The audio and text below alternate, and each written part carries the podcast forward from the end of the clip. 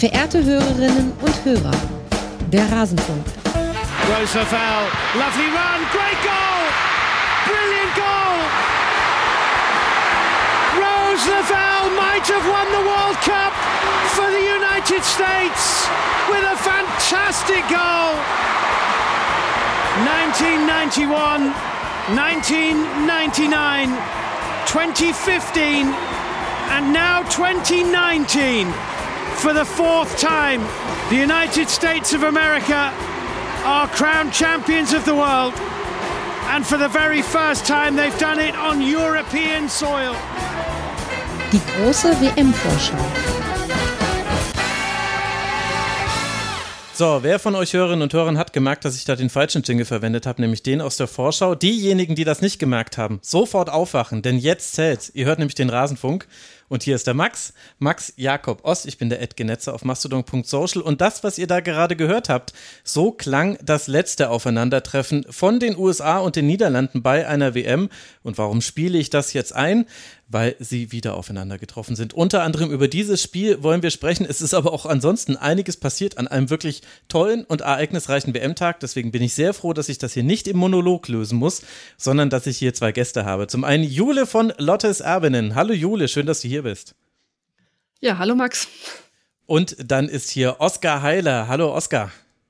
Servus, ich freue mich.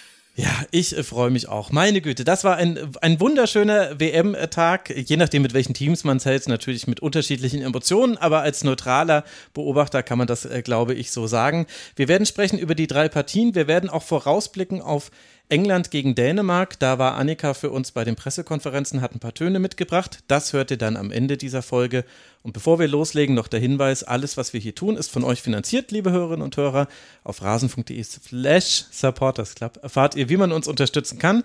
Jeder Betrag hilft und es hilft auch sehr, Werbung für uns zu machen. Gerade jetzt für diese WM-Berichterstattung das haben noch nicht alle mitbekommen. Mich hat gestern jemand ganz erstaunt äh, angesprochen mit dem Motto: Mensch, du machst ja was zur Frauen-WM.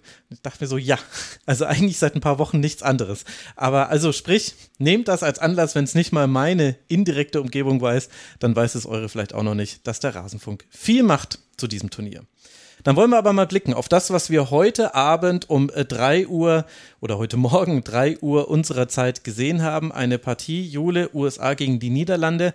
Am Ende steht ein 1 zu 1 und ich habe Andonowski danach noch äh, gehört, der gesagt hat, Mensch, ich bin super happy. Wir hatten ja die totale Kontrolle. Das lief ja alles wahnsinnig super. Würdest du das denn ebenso positiv sehen, dieses 1 zu 1 aus US-Sicht? Äh, nee, eigentlich nicht. Ähm, wobei ich muss sagen, hm, äh, im Endeffekt haben ja die USA das dann doch in der zweiten Halbzeit ganz gut gemacht. Und aus meiner Sicht wäre es jetzt auch nicht total verwunderlich, wenn sie, wenn sie sogar gewonnen hätten, aber dass man jetzt das Team da überbordend äh, oder die Leistung loben müsste, ähm, auch nicht so unbedingt. Ich fand es auf jeden Fall aber als Zuschauerin sehr, sehr unterhaltsam und ähm, insbesondere die erste Halbzeit doch sehr beachtlich, wie die Niederlande da gespielt hat. Das haben sie dann in der zweiten ähm, nicht mehr so zeigen können. Das hat dann die USA unterbunden, vielleicht jetzt auch durch die Verletzung von Van de Gracht. Mhm. Ähm, und äh, auch die Einwechslung von Rose Lavelle hat ja dann äh, doch noch mal ein bisschen mehr Input gegeben. Ähm, aber also ich hätte jetzt gesagt, die erste Halbzeit, da darf er auf jeden Fall nicht zufrieden sein. Mit der zweiten, die war dann schon deutlich besser. Oscar nickt. Ich glaube, er sieht es ähnlich. Ich reiche noch kurz für die Hörerinnen und Hörer, die noch nicht wach waren, nach, dass in der ersten Halbzeit Jill Roth in der 17. Minute das 1-0 erzielt hat und dann Lindsay Horan mit Ansage, würde ich sagen, nach einer Ecke in der 62. Minute den Ausgleich erzielt hat. Oscar, wie hast du das Spiel gesehen? Ja, ich kann mich natürlich äh, Jule im Großen nur anschließen. Man muss vielleicht noch mal ein bisschen diese Kopfgeschichte äh, dazu nehmen, also dieser ja mentale Punkt, dass die das erste Mal seit 2011 in einem äh, WM-Spiel in Rückstand geraten ja. sind, die Amerikanerin, sehr unfassbar. Mhm. Und äh, dann bist du als äh, ja amtierender Weltmeister auf einmal hinten und musst da wieder reinkommen. das ist natürlich schon beachtlich. Muss ich dem Nationaltrainer recht geben, wie sie da in der zweiten Halbzeit dann zurückgekommen sind. Ich kann mir vorstellen, dass er da einfach gesagt hat, so mal Reset wieder von vorne.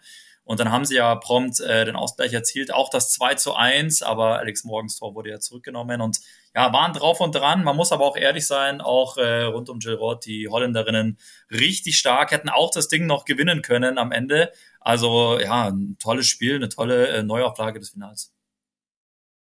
Die Statistik, die ist eigentlich sehr eindeutig äh, pro USA. 18 zu 5 Schüsse.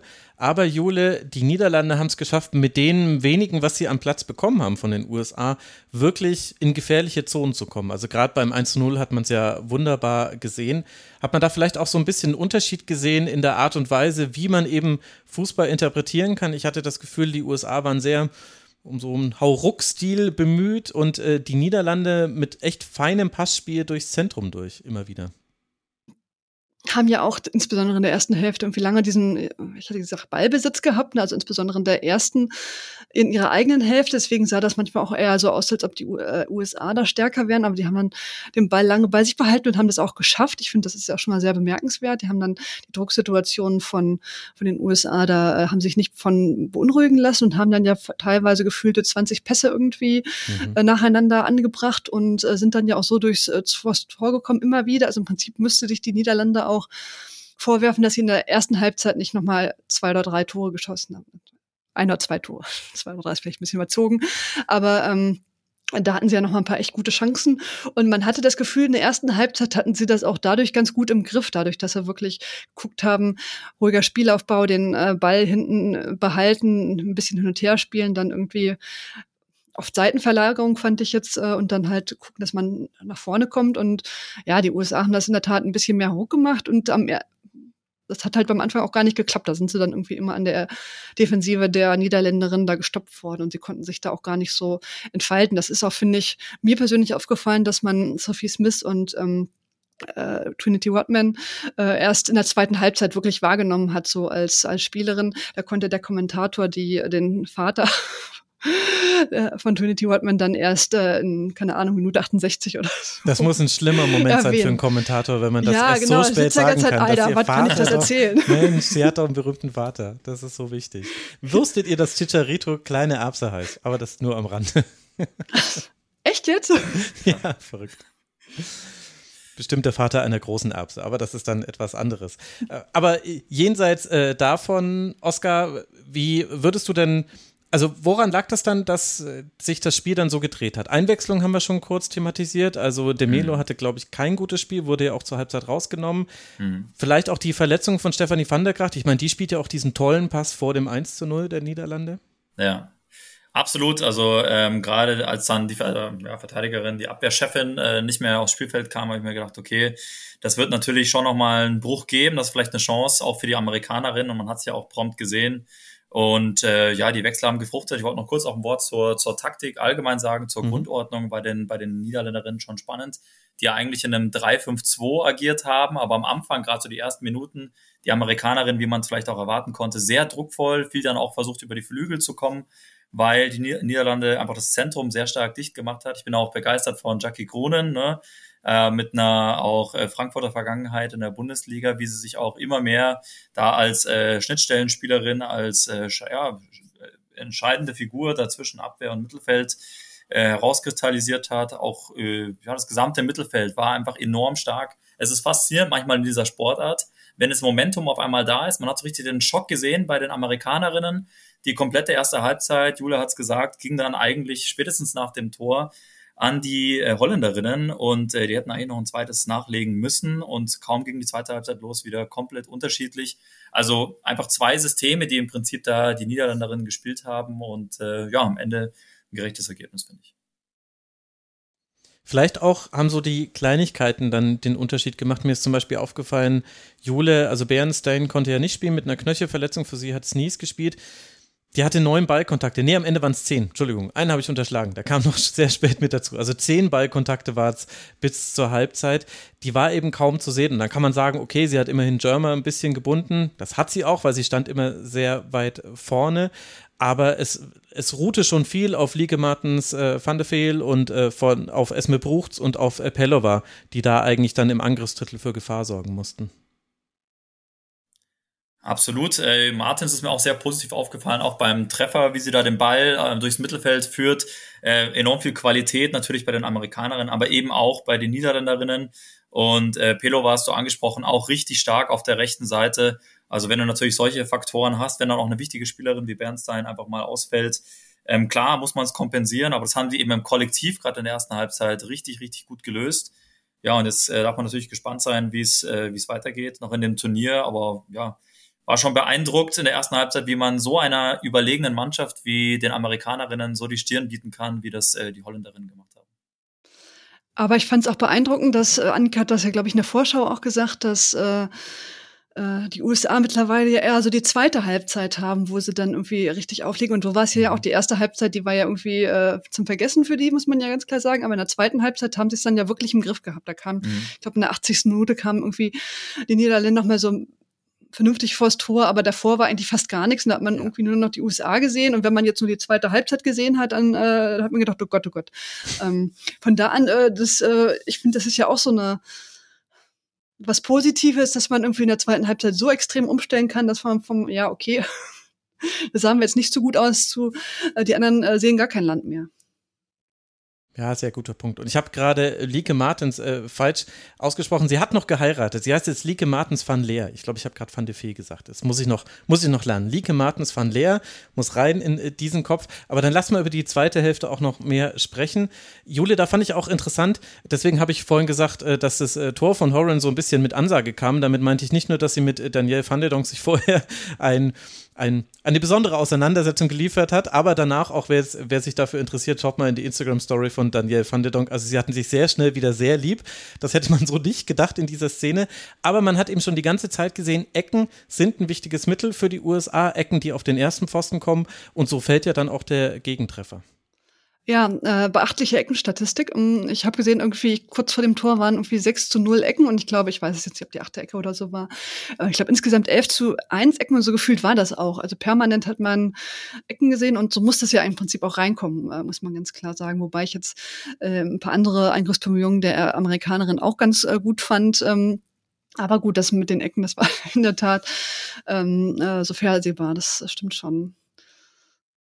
Und dafür habe ich gesehen, dass in der ersten Halbzeit zum Beispiel die, die, ich weiß, wir wollten über die zweite sprechen, aber da haben zum Beispiel die, die Niederländerin dann irgendwie eine extrem doppelt so hohe Passquote oder so gehabt. Mhm. Wie die, da hat man halt gesehen, wie die gespielt haben. Ne? Die, die Amerikanerinnen haben dann halt immer geguckt, dass sie da irgendwie eine da hinbekommen und das irgendwie auf Teufel komm raus und die haben halt lange und in der zweiten Hälfte haben sie es irgendwie geschafft, dass die Niederländer es nicht mehr geschafft haben, dass sie da irgendwie 20 Mal äh, hin und her spielten und dann irgendwie gemütlich zum Tor zogen.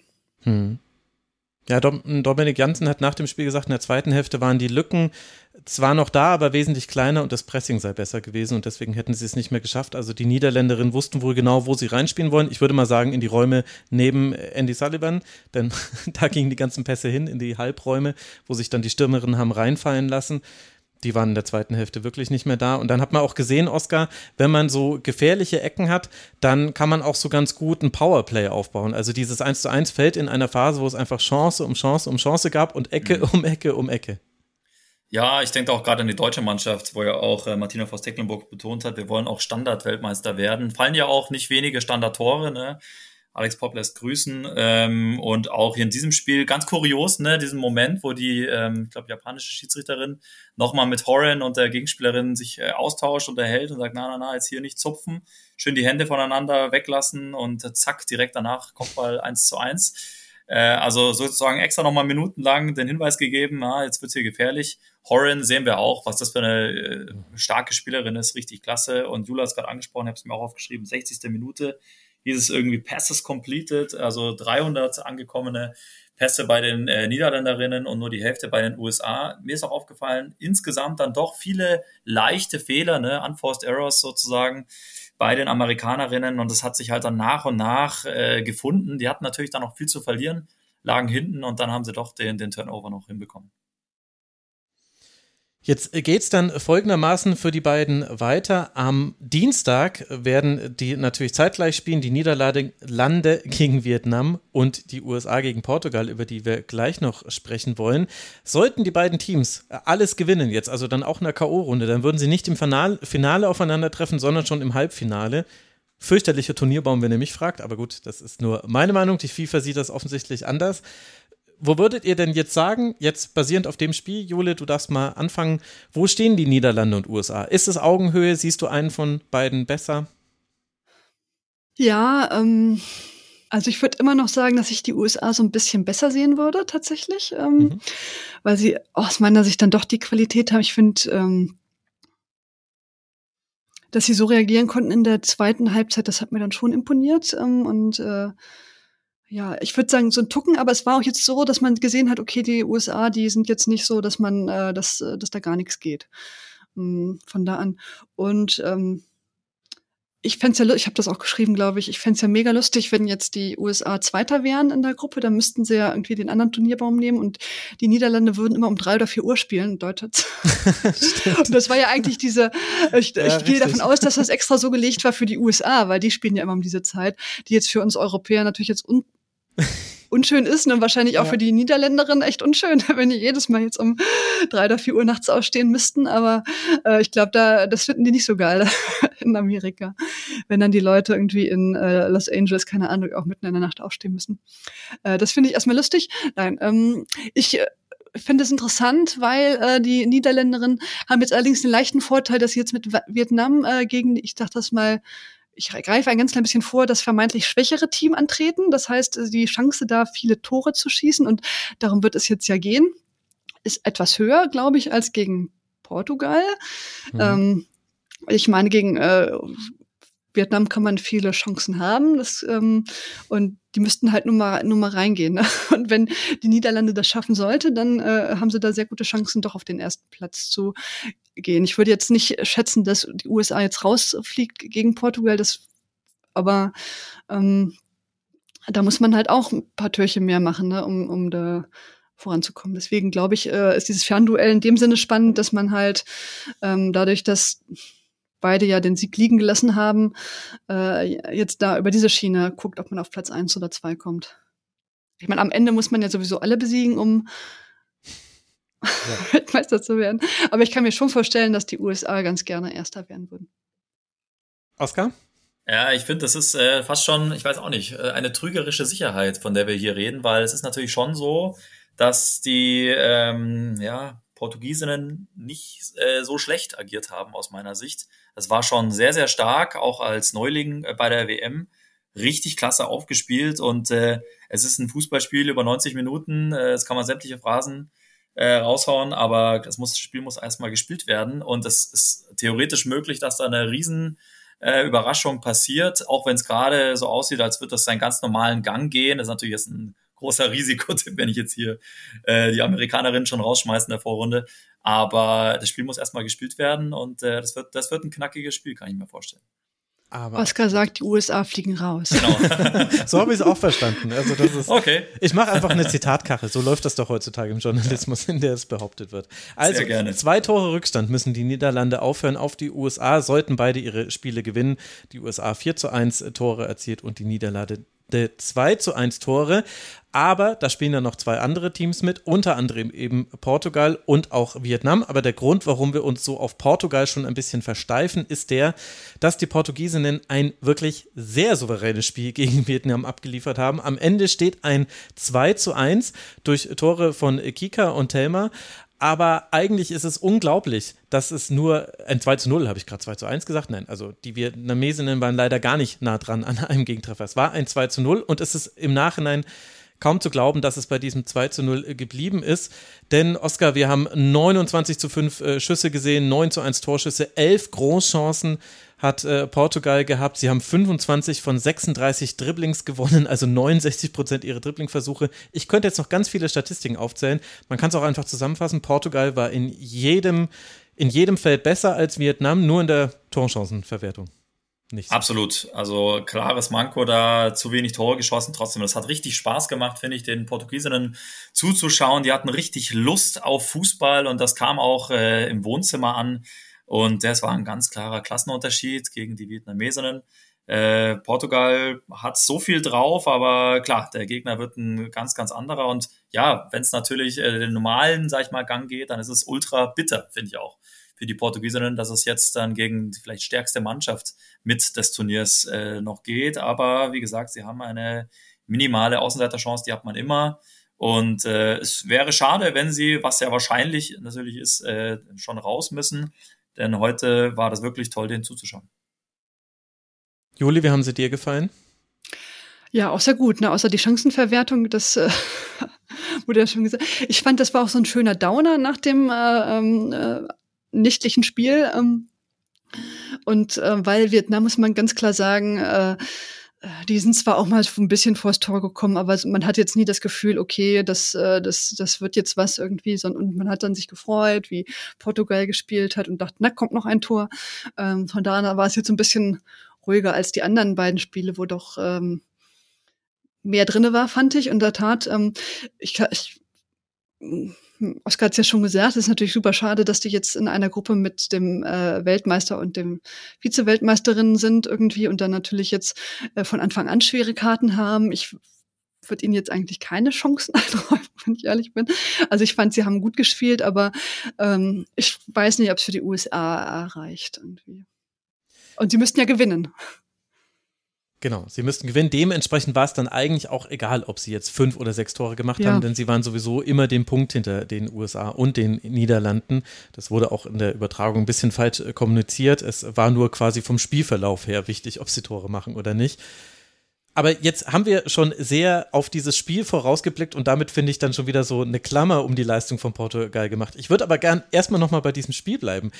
Oskar, was hat dir denn da gefallen an Portugal? Ja, ich finde äh, das gut, dass du da nochmal den Fokus äh, reinlegen willst. Auf jeden Fall ähm, ähm, Jessica Silva und auch Thelma, die beiden da vorne, das hat richtig Bock gemacht, denen zuzuschauen. Also gerade diese Jessica Silva, da gab es äh, Anfang der zweiten Halbzeit, ich glaube, es war die 55. Minute, so eine symbolische Szene, wie sie, äh, vielleicht könnt ihr euch entsinnen, an der linken Strafraumkante drei Übersteiger macht, bringt den Ball in die Mitte, dann Ball mal wieder nicht ins Tor gebracht, dann von Thelma aber äh, das war einfach Fußballfreude pur auf dem Platz und einfach diese technischen Fähigkeiten. Es gab so viele Szenen, das war zehn Minuten später nochmal fast das, das Gleiche.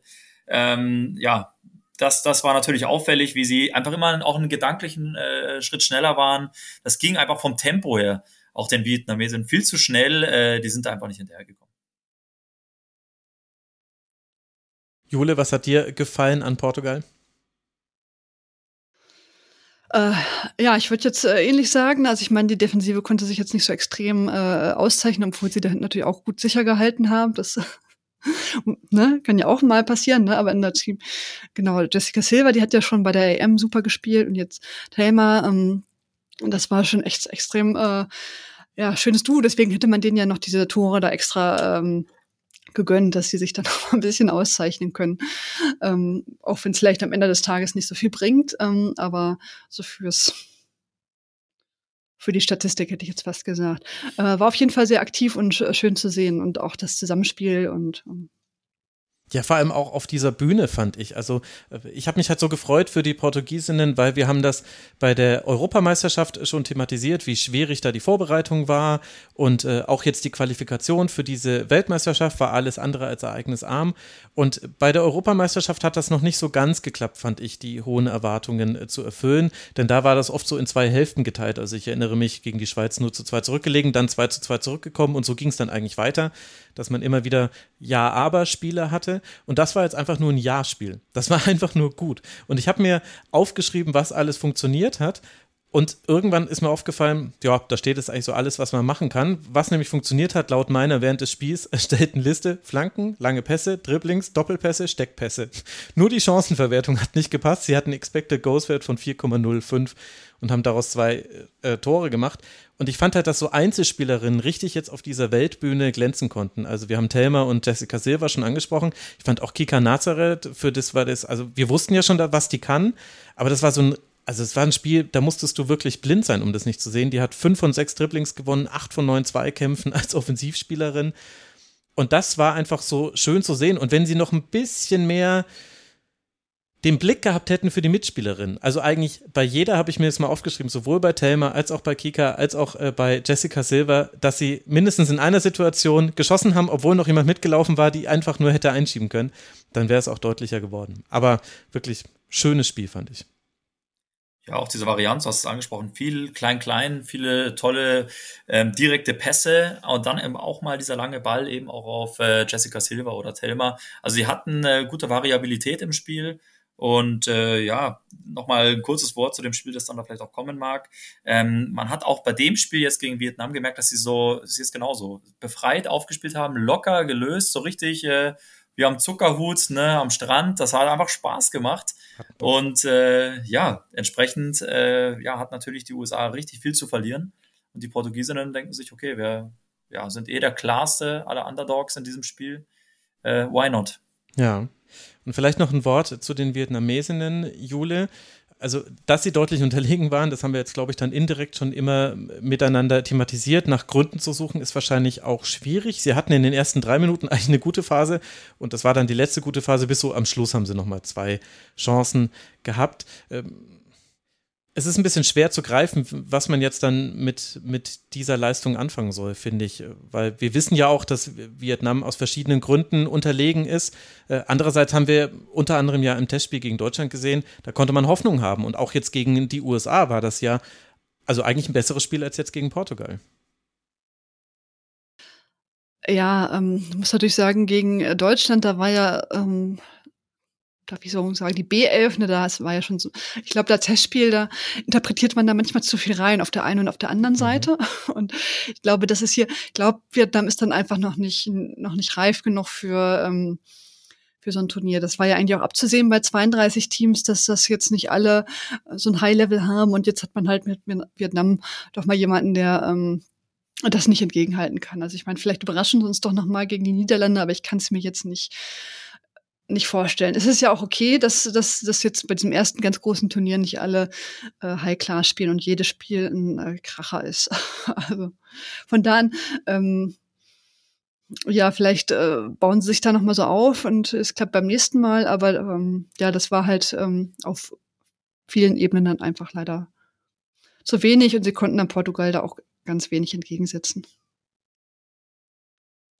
Ja, und man muss ja auch dazu sagen, solche Turniere gehören auch zu einer Entwicklung mit dazu. Also mir ist es aufgefallen bei der Vorbereitung auf diese 32 Teams, wie oft dann, logischerweise nicht bei den Neulingen, sondern bei denjenigen, die jetzt zum zweiten, dritten Mal mit dabei sind, man dann nachvollziehen konnte, sie haben sich damals erstmals für ein Turnier qualifiziert, dann lief es noch ganz fürchterlich, 0 zu 9 Gegentore in allen drei Gruppenspielen und so weiter und so fort. Und dann aber haben sie mal in der U17 äh, WM haben sie mal mitgespielt und dann haben sie sich wieder qualifiziert und so. Und so kann das ja bei Vietnam auch sein. So wäre es ihnen äh, zu hoffen. Also wir können, dürfen vielleicht auch nicht erwarten, auch wenn das jetzt wahrscheinlich keiner von uns rein getan hat, dass die Neulinge dann gleich alle da etwas abräumen. Es war auf jeden Fall ein wirklich äh, schönes Spiel mit äh, schönem Fußball, den man gut angucken konnte, außer man war Fan von Vietnam, wobei man sagen muss, die, die Fans im Stadion bis zuletzt gute Stimmung gemacht und fantastische Wortspiele. Also das muss ich wirklich sagen. Mein absolutes Lieblingsteam, allein schon aus diesem Grund. Und dann hatten wir noch ein drittes Spiel, das wir an diesem Tag gesehen haben. Und das war der Gastgeber Australien zu Hause gegen Nigeria. Und Australien hat einfach Verletzungspech. Die Verletzung von Sam Kerr haben wir alle mitbekommen. Jetzt haben sich aber dann auch noch im Training äh, Fowler und Luik äh, verletzt. In jeweils getrennten Szenen haben sich, sich beide Gehirnerschütterungen zugezogen. Es gibt interessanterweise im australischen Fußballverband ein Concussion-Protokoll, das besagt, dass sie jetzt mindestens sechs Tage nicht spielen dürfen. Das heißt, das wird auch knapp fürs letzte Spiel. Und das ist insofern relevant, Oscar, als diese Partie jetzt dann gegen Nigeria verloren ging. Emily van Egmond bringt Australien in der Nachspielzeit der ersten Hälfte in Führung. Uchina Kanu kann noch vor der Halbzeit, auch in der Nachspielzeit der ersten Hälfte, ausgleichen. Und dann gibt es einen Doppelschlag. 65. und 72. Minute, 1 zu 2, 1 zu 3. Australien rennt an und auch in der zwölfminütigen Nachspielzeit ein Tor gelingt ihnen noch. Alana Kennedy kann eine Ecke ins Tor köpfen. Aber tatsächlich äh, ist das wahrscheinlich eine der größten Überraschungen dieses Turniers bisher. Nigeria gewinnt gegen Gastgeber Australien. Wahnsinn, ein äh, ja, Spiel mit äh, den Toren in den Nachspielzeiten, sowohl ganz am Schluss nochmal, als es nochmal eng wurde, hatten sogar nochmal eine Chance nach dem Anschlusstreffer vielleicht noch irgendwie das, äh, den Wahnsinn perfekt zu machen mit einem 3-3.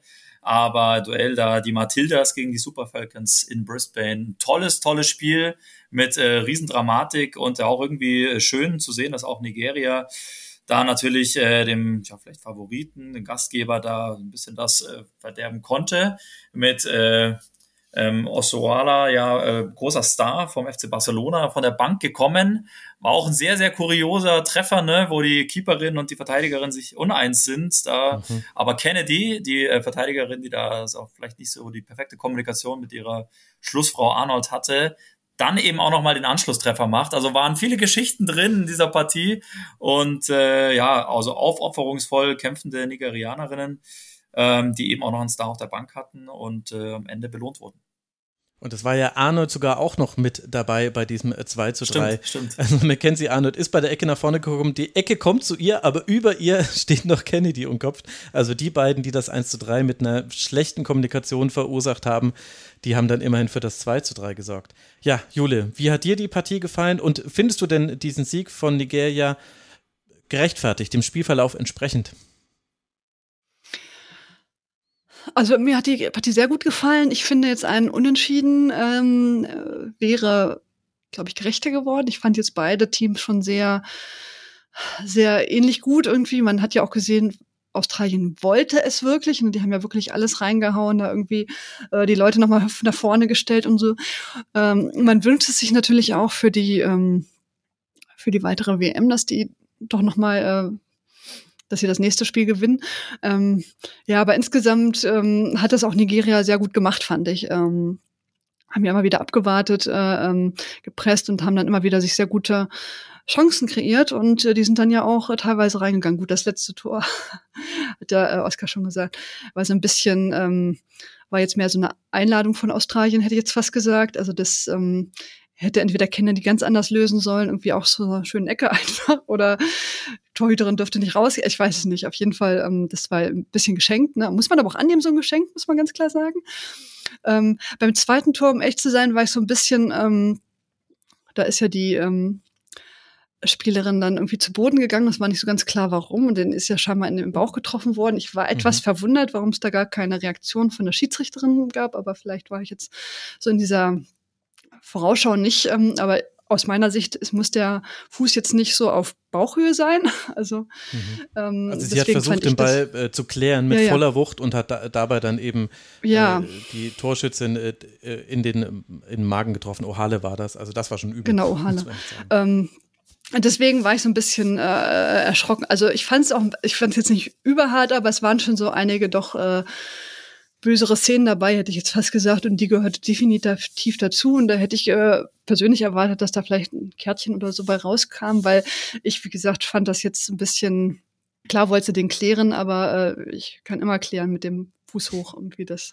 Also ich jetzt nicht, aber mhm. ähm, ja, also war schon sehr ähm, sehr beeindruckend, die Leistung beider Teams, muss ich sagen. Ich, ähm, auch wie sie es, äh, äh, wie sie immer wieder aufs Tor da gezogen sind und ähm, war ja eigentlich von Anfang an so, dass, dass äh, auf beiden Seiten viele Chancen äh, da waren, äh, die auch immer relativ gut und dann meistens aber doch nicht reinging und dann halt immer so die Nachspielzeit. das Ding. Ich glaube, das war die längste Nachspielzeit, oder? Bei diesem Turnier, oder habe ich jetzt Offiziell waren es ja elf, dann aber, glaube ich, äh, insgesamt doch 13. Ja, also es, ja. es, müsste, müsste schon die längste gewesen sein. Vielleicht noch kurze Ergänzung. Äh, auch fand ich ganz spannend diesen Wechsel für die Schlussphase von Gustafsson, dass er die Verteidigerin Kennedy nach vorne zieht, bringt da gegen eine sehr erfahrene Verteidigerin da mit äh, Polkinghorn und nimmt eine Mittelfeldspielerin mit äh, Wine raus. Da hätte man im ersten Moment vielleicht gedacht, ja, vielleicht hat er noch ein paar Offensive äh, in petto, aber ist ja beim System, denke ich, groß und ganzen geblieben mit äh, 4-3-3. Aber eben Kennedy hat er vielleicht auch gemerkt, äh, die ist ja knapp an die 1,80. Ähm, erstens größer, zweitens äh, will die ihren Fehler vom 1-3 äh, wieder korrigieren. Ist ja dann auch gelungen, ausgerechnet sie hat das Tor gemacht. Aber interessanter äh, taktischer Kniff und äh, hätte ja auch fast äh, geklappt. Am Ende aber halt so die Niederlage und jetzt sind wir mal gespannt. Äh, aber wir können natürlich trotzdem noch beim Spiel bleiben, aber sind wir mal gespannt, was sie jetzt äh, die Nigerianerinnen gegen die Irinnen machen und auch äh, ja, Kanada gegen Australien, ja das letzte Spiel dann auch an diesem dritten Spieltag in der Gruppe. Da ist wirklich viel Druck drauf.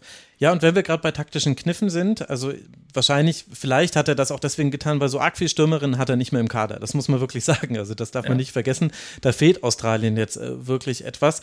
Und den anderen taktischen Griff, den haben wir jetzt schon so erwähnt, aber Oshoala draußen zu lassen, Oscar war ja doch auch überraschend. Wie hat dir denn diese Entscheidung jetzt im Nachhinein gefallen?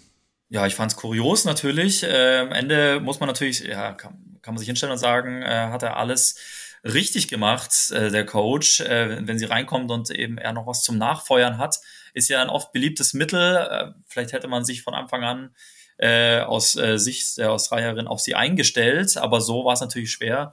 Ähm, wenn man nicht weiß, wann kommt sie, welche Spielerinnen erwarten einen dann, weil natürlich stellt man sich auf den Superstar ein Und äh, ist hat natürlich auch viele Vorteile. Ne? Das Kollektiv wird gestärkt. Die Spielerin selber, äh, großer Star, aber offensichtlich keine Starallüren, kommt rein und macht das Tor. Also fürs Kollektiv ein absoluter Gewinn für Nigeria. Hätte aber auch ganz schön nach hinten gehen können, wenn das jetzt der Plan war. Also vielleicht war es auch ein bisschen natürlich. angeschlagen. Oder kann man es gut sagen. Ja. Es gibt ja auch Teams, wo man das Gefühl hat, wenn die irgendwie äh, bei der Frühstücksansprache irgendwie was Schlechtes gesagt hat, das will ich jetzt nicht unterstellen, ne? aber man weiß ja immer nicht, warum die Leute irgendwie erstmal auf mhm. der Bank sitzen. Ähm, von da an ist das jetzt ein bisschen riskant, fand ich. Also ich sag mal so, ich würde das jetzt nicht, äh, ich würde jetzt vermuten, dass es jetzt vielleicht irgendwie ähm, vielleicht nicht so bei 100 Prozent war, aber das ähm, weiß man jetzt nicht. Ich fand aber, haben sie trotzdem sehr gut gemacht. Das stimmt schon auf jeden Fall. Also.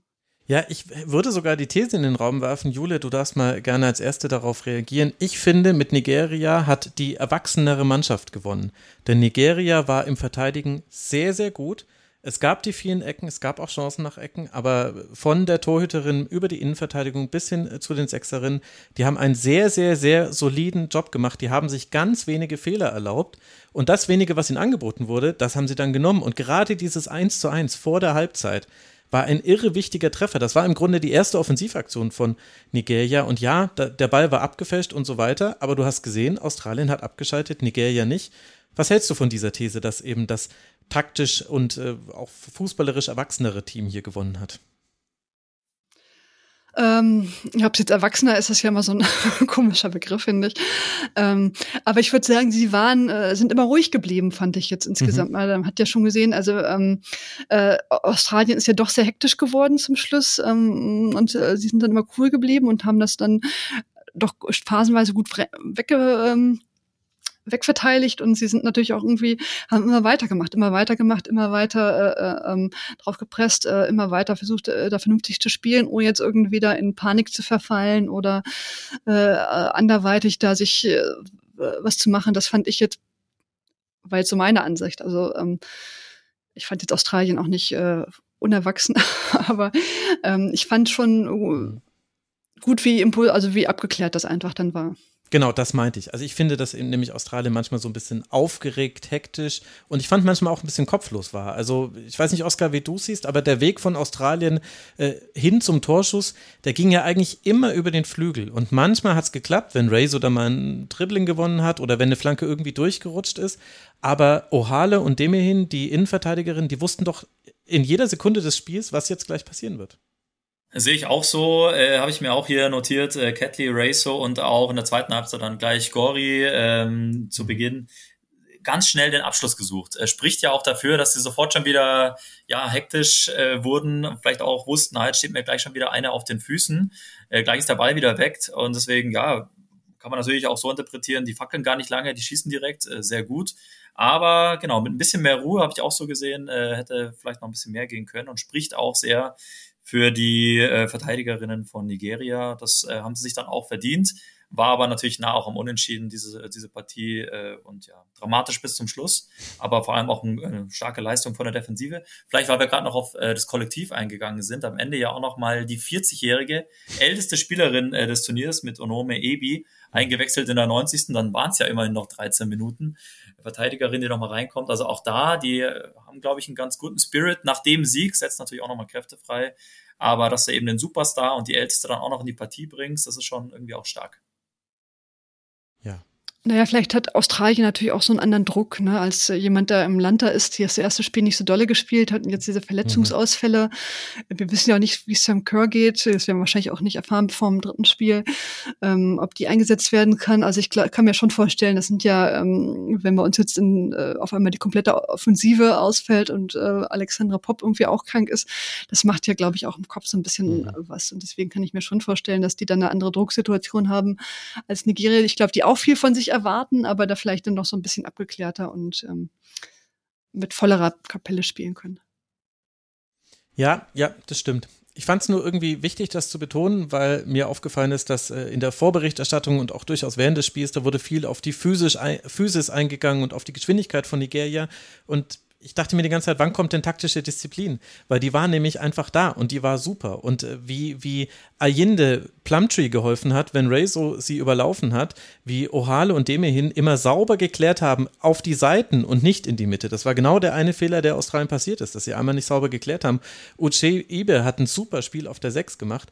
Und als allerletzte muss ich unbedingt noch erwähnen, also was für ein zweites Spiel von Nadosi, der Torhüterin, die pariert schon im ersten Spiel den Strafstoß von Christine Sinclair mit einer Doppelparade, also dass sie ihn dann ja noch so wegklärt. Und jetzt auch noch in der in der hundertsten, in der hundertersten und in der hundertzweiten Minute. Sie ist einfach da. Sie ist auch bei dieser letzten Chance, die es in der hundertzweiten Minute gibt. Da fängt sie den Ball ab. Das ist nicht das 3 zu 3, sondern, also das finde ich, ja, fand ich wirklich einfach beeindruckend und äh, ging mir fast so ein bisschen unter, weil man natürlich den Fokus auf Australien hat und weiß, für dieses Turnier wahrscheinlich auch eine Rolle spielt, ob der Gastgeber, einer der Gastgeber weiterkommt.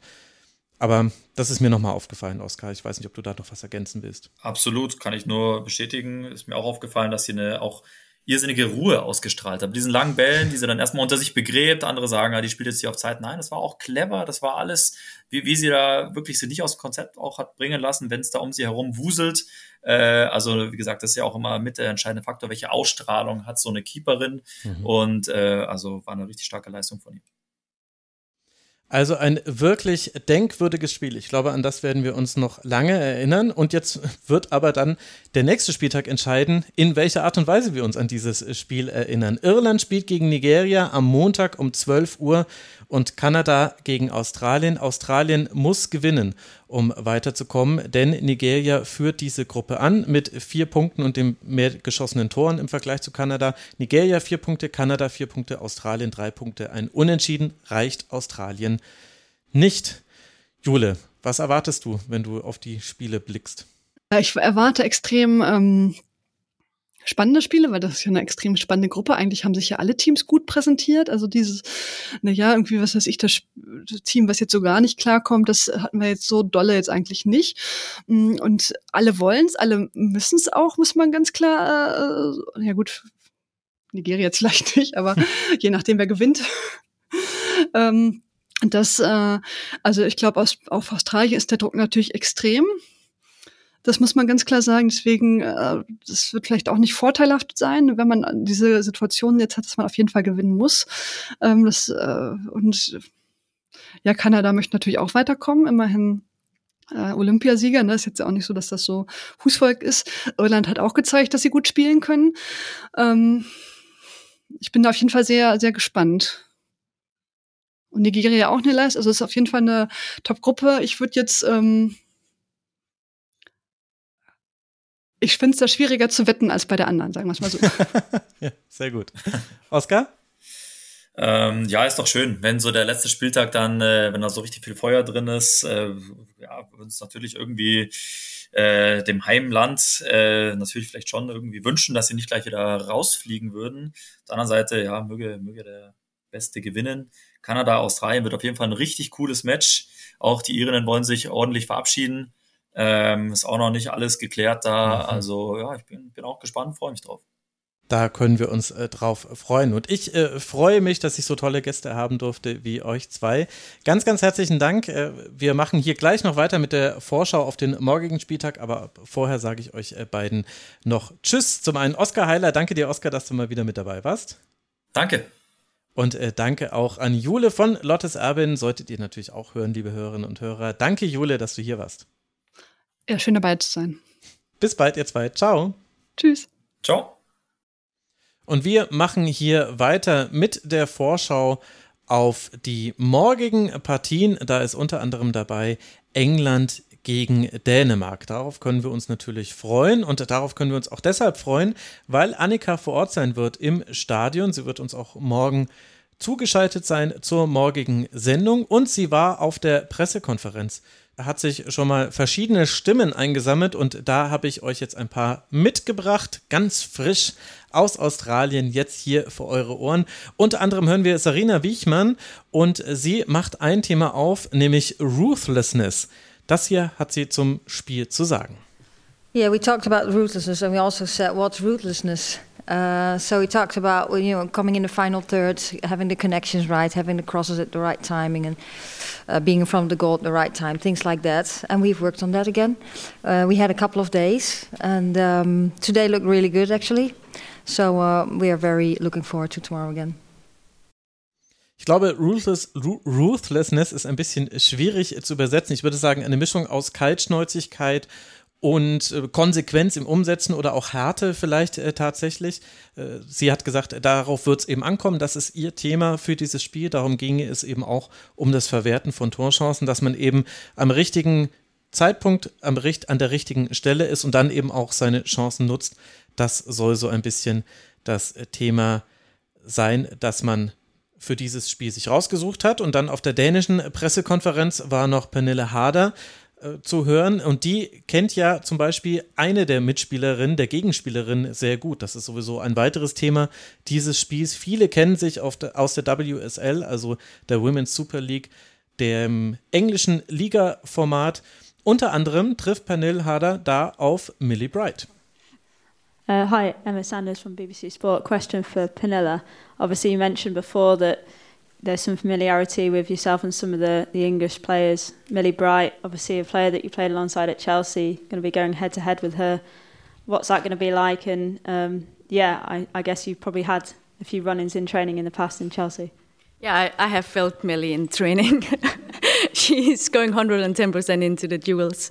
Um, yeah, she's a great player. Um, obviously, yeah, she's she's tough. She's uh, like I said, go 110% into everything she does. Uh, it will be difficult, but uh, I will do everything I can do to also make it difficult for her. Also Pernille Harder hat äh, da zugegeben, ja, also im Training, da hatte sie so das ein oder andere Duell mit Millie Bright und sie sagt, sie geht immer mit 100 Prozent in diese Duelle rein. Da würde es sehr, sehr anstrengend werden und das würde sie jetzt eben auch für dieses Spiel erwarten. Ist aber definitiv auch ein Thema, was interessant ist, dass sich eben so viele der Spielerinnen kennen. Und dann gab es noch eine interessante Parallele auf den Pressekonferenzen. Das sind nochmal zwei Töne, die ich euch vorspielen möchte. Und zwar wurde allgemein über dieses Turnier gesprochen, auch unter dem Aspekt der zugenommenen Physis. Und da hören wir uns mal an, was erst Lars Söndergaard von Dänemark und dann Sarina Wiechmann von England dazu zu sagen haben. I think uh, that we have noticed that it has increased but everything in, in women's football has increased also the the quality of the football when you see every uh, also the euros last year with the uh, high intensity running, the sprinting, and now also the, the, the one against one where the duels are. Uh, it's it's it's getting it's getting tougher. Um, and you also, of course, see that the teams are getting more even, uh, even though those teams who are not uh, ranked as highly as, for example, England, West, uh, Germany, and so on, uh, they can also uh, they are also very good now, and which also means that it's going to be more physical games as well. Uh, the, the the tempo is getting higher, so it's a immense uh, development in in in that uh, uh, part of the game. Yeah, well, I think the total game increases all the time. So um, you talk about physical, but I think we should say football physical. I think the demands of the game are higher. Uh, that means that the intensity of the game goes higher too. And it's when you're in possession, it's about decision making, doing the right thing, being tight on the ball. Um, and that's what you see in this tournament so far. So it's absolutely physical, and that's because players are fitter, but they are more capable on the ball too. Also ich fasse das nochmal für diejenigen unter euch zusammen, die das vielleicht jetzt noch nicht im Original alles verstanden haben. In aller Kürze, Lars Sondergaard sagt, ja, also die Physis sei höher, das Tempo würde immer schneller werden. Das würde man eben schon äh, in den eigenen Spielen sehen, aber auch in den anderen Spielen dieses Turniers und er attestiert äh, dem Turnier und dem Frauenfußball eine immense Entwicklung. Und Sarina Wiechmann äh, ergänzt das noch um einen Aspekt. Sie sagt, die Spielerinnen, die sind fitter als früher, aber sie sind auch more capable. Also sie haben noch bessere Fähigkeiten am Ball. Das heißt, auch da sieht man eben, dass es physischer wird, weil man schneller seine Entscheidung treffen muss, weil man handlungsschneller sein muss. Und das würde man eben im ganzen Turnier sehen. Und das fand ich doch eine interessante Parallele, dass die, dass beide angesprochen haben Und das ist ja auch vielleicht auch das, was wir ja auch sehen, wenn wir viele Spiele von diesem Turnier gesehen haben, so wie es bei euch natürlich der Fall ist. Und wenn nicht, dann sage ich euch das jetzt. Also England gegen Dänemark, da kann man sich morgen wirklich drauf freuen. Die einzige Frage ist nur noch, in welcher Position wird eigentlich da Pernille Harder auflaufen? Haben wir ja auch thematisiert in der Besprechung des ersten Spiels, dass da ein bisschen viel auf sie zugeschnitten war. Was sagt sie denn selbst dazu? Ich lasse euch das einfach mal hier unkommentiert hören. Det er klart, jeg vil godt være involveret. Jeg synes, det er sjovt spille fodbold, når jeg er involveret.